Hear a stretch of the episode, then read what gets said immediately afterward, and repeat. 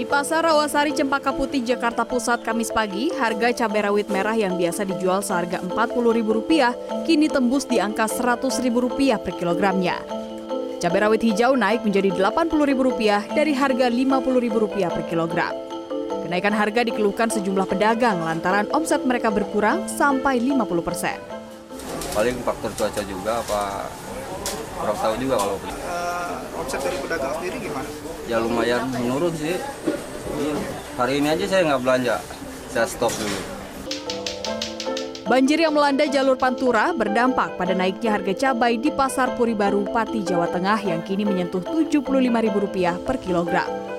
Pedagang menyebut melonjaknya harga cabai disebabkan pasokan mulai menipis akibat banyaknya lahan pertanian yang terendam banjir serta distribusi yang terkendala banjir. Selain karena kenaikan harga, pembeli juga mengeluhkan kualitas sayuran yang ikut terdampak akibat banjir. Ya kadang itu kalau nggak banjir kan bagus-bagus. Sekarang kalau banjir tuh eh, banyak jelek-jelek. Di sisi lain, naiknya harga cabai di pasaran disambut bahagia oleh para petani di Desa Kabuaran, Kecamatan Kunir, Lumajang. Seperti yang dialami Tamin. Dalam sekali panen, ia bisa mendapatkan hingga 2 kuintal cabai dengan harga cabai rawit di tingkat petani mencapai Rp35.000 per kilogramnya.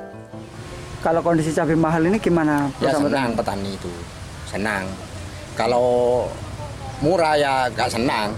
Dalam sekali panen, para petani bisa mendapatkan penghasilan 5 hingga 6 juta rupiah. Tim Liputan, CNN Indonesia.